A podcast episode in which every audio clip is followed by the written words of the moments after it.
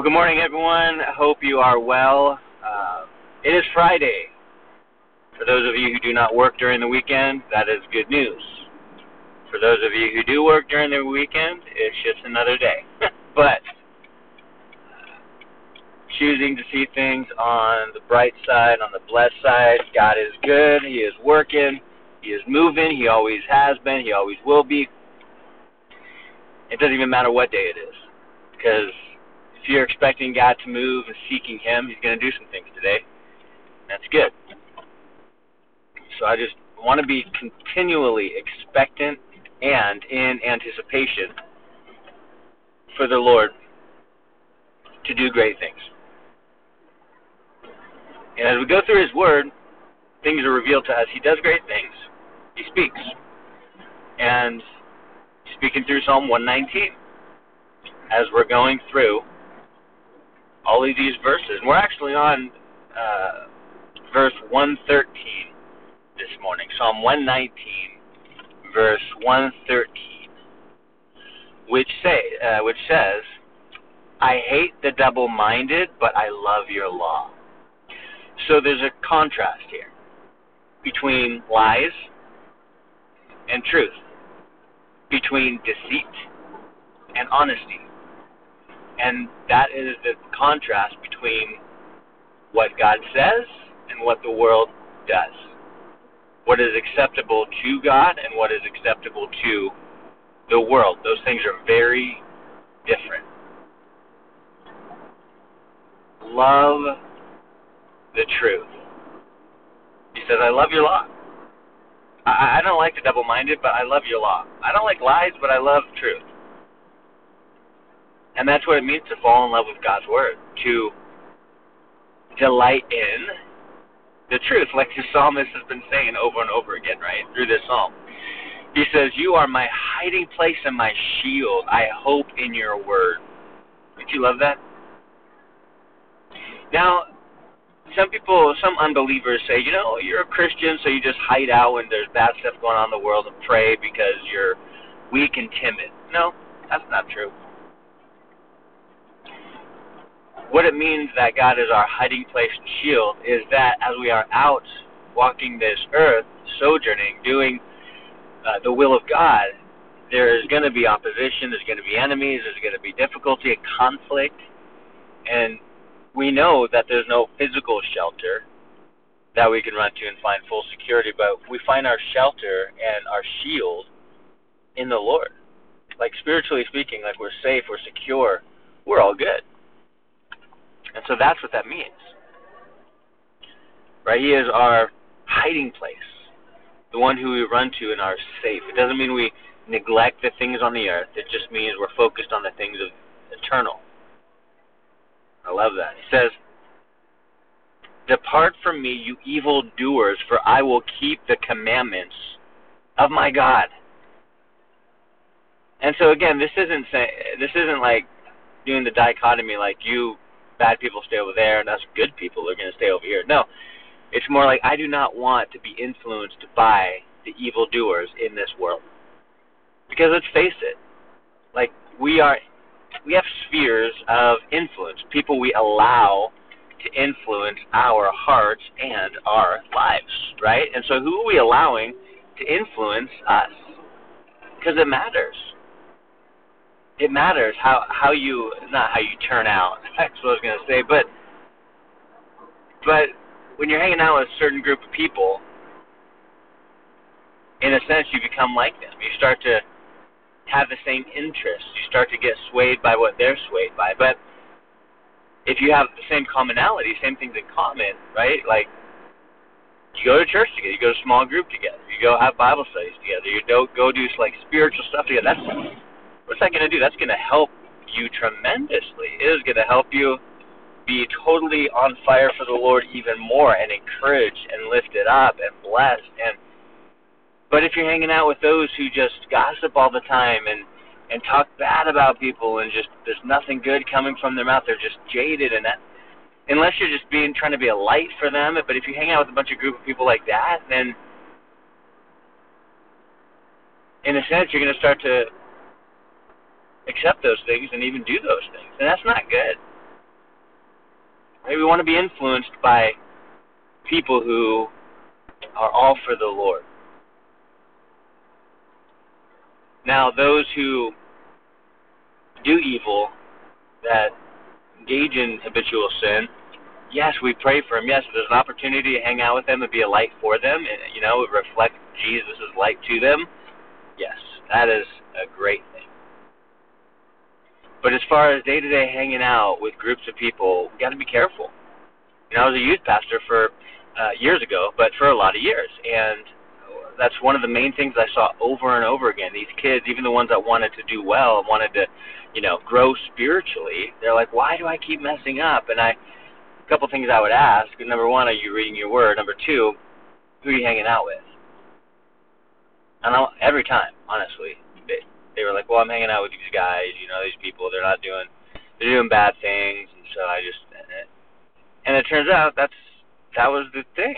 They were surrounding themselves with ungodly people who were doing bad things and who were bad influences, and they were getting badly influenced. It was pretty, for me, uh, in an outside perspective, it was a no-brainer. Yeah, it's you got to like cut off those friends or, you know, pray for them, but you can't hang out with them all the time because they are bringing you down. I guess a popular term today's day are toxic people, but you know, I, I don't really like that term because, you know, even the toxic people, so-called quote unquote toxic people, are made in the image of God, and God loves them and wants them to be saved, and wants them uh, to be pulled out of the pit that maybe they're in. Maybe they're depressed and down, and so they lash out and bring people down to make themselves feel good because they have they're not secure. But anyway, that's a different story. Um, your your sphere of influence it, it matters. It matters who you talk to. It matters who you hang out with. It matters who you spend most of your time with. So I would just say assess that because there's a correlation between where your heart is and who you're letting into your heart, in a sense. Who you're letting into your life. Who you're letting speak into your circumstances. It matters, right? He says in verse 116, Uphold me, uphold me according to your word, that I may live, and do not let me be ashamed of my hope. So uphold me. The word of God upholds us. Right? Like, uphold me, Lord. I don't want to be ashamed of the hope that you give through your word. That's I think that's a good prayer, really. And he goes on in verse 117, he says, Hold me up, and I shall be safe. I love that. And I shall observe your statutes continually. Hold me up, and I will be safe. God is the one who props us up, who lifts us up. Always, now and always. He's the one who keeps us safe. Even when circumstances don't feel safe, He is the one who keeps us safe. We are kept by Him, and here, by His Word. He says in verse 118, You reject all those who stray from your statutes, for their deceit is falsehood. So, God is a just judge, right? We it's amazing to talk about His grace and His love and His mercy and all these. It's just amazing to talk about all those things, right? It's awesome. But He's also just. And if people reject Him, He's not going to force them to believe, right? He didn't make us robots. He gave us what free will. And so if people reject the Lord, he's not going to accept them because they made their choice, right? And so you got to remember, God is just. He's loving. He's amazing. He's, he's beautiful. He's awesome. He's powerful. But he's just. He's a judge. We're not the judges, right? We're to love one another. We're to encourage one another and even exhort each other. But we're to share with the lost. But you're not the judge we don't need to take on that responsibility because God hasn't given it to us. Now, when it comes to believer, uh, with when it comes to one believer and another believer, sure you assess to see how they're bearing fruit. Okay, well they're they're for, they're for the Lord. They're a believer because they're bearing fruit.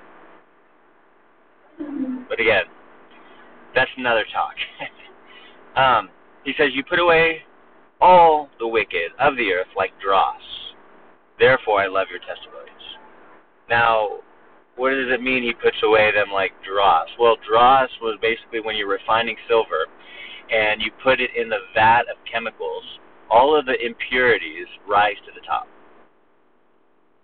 And then with a ladle type instrument, the person would scrape the impurities, the foam stuff, that the bubbles that came to the top, and scrape it out, and you know discard it, get rid of it, because it was impure. And this is what it's saying about what the Lord does. If those who are impure, who are not walking with Him, who are um, totally against Him, uh, um, they're like dross. They're impure. They're not following the Lord.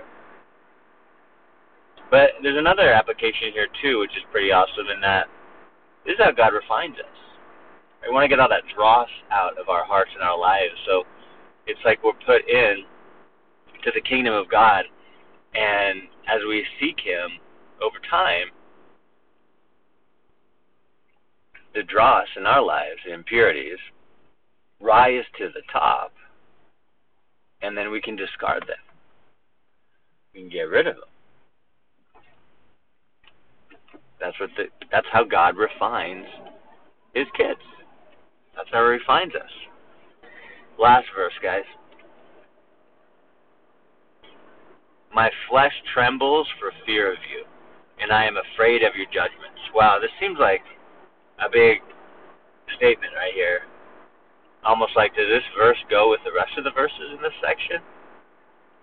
Well, yeah. Because the more we fear the Lord in, in the fact of seeing Him as all powerful, the more we fear Him in that way, the more we're going to walk in His ways, right? And that's a good thing. You've heard the question, like, how big is your God? Is y'all powerful in your life or not?